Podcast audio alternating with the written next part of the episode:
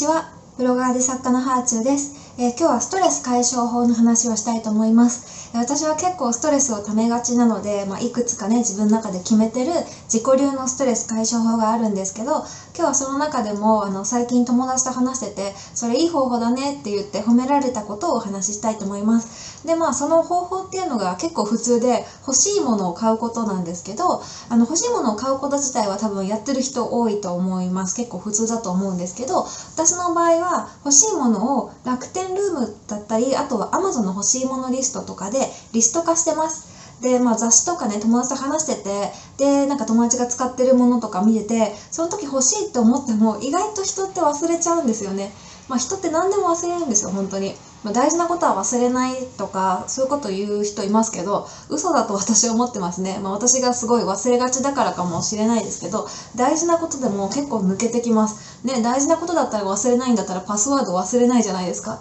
でも私もよくねパスワードを忘れて再発行したりするんですよね。でまあ子供の頃の夢とかももう忘れてるし両親の年齢も忘れるし元彼の名前とか簡単に忘れますもんね。なんかその忙しいってやっぱ脳の容量をそっちに取られれちゃうからいろんなことをどんどん忘れちゃうと思います。だから欲しいものとか夢とかも社会人って結構忘れがちなんですよね。だからなんか欲しいものができたらそれを欲しいものリストに入れて覚えなくていいからどっかに書き記しておく。これを習慣にしておくといいと思います。で手帳に書いておくとかでもいいんですけど手帳って紙とペンが必要だからだからなんかそういうもの手元にないと貯められないんですよね。で私の場合はスマホが常に持ち歩いているので、えスマホで Amazon の欲しいものリストか、まあ、楽天ルームが最近多いですかね。楽天ルームとかに気になるものはメモ的にこう登録しておきます、まあ、そうするとあのなんかね臨時収入があったりとかストレスが溜まってなんか自分にご褒美あげたいなって思った時にそこのリストを開いてそこから買うんですよ。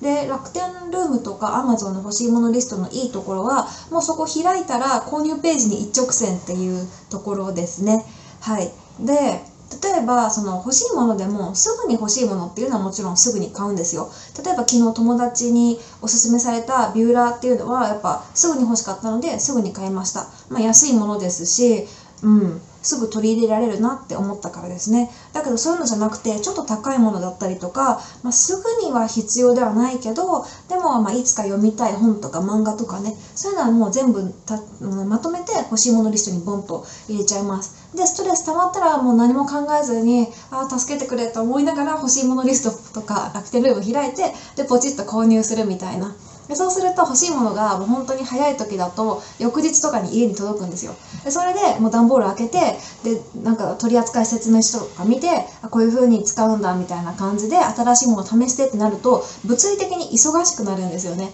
で忙しくなると嫌なことを忘れられるんですよ。もう本当にこう嫌なことっていうのはなかなか忘れられないかもしれないけど何かをやってる時ってそれをやりながら同時に悩むことでできないので新しいものを買って自主的に忙しくして自分を癒すっていう方法ね結構気に入ってます。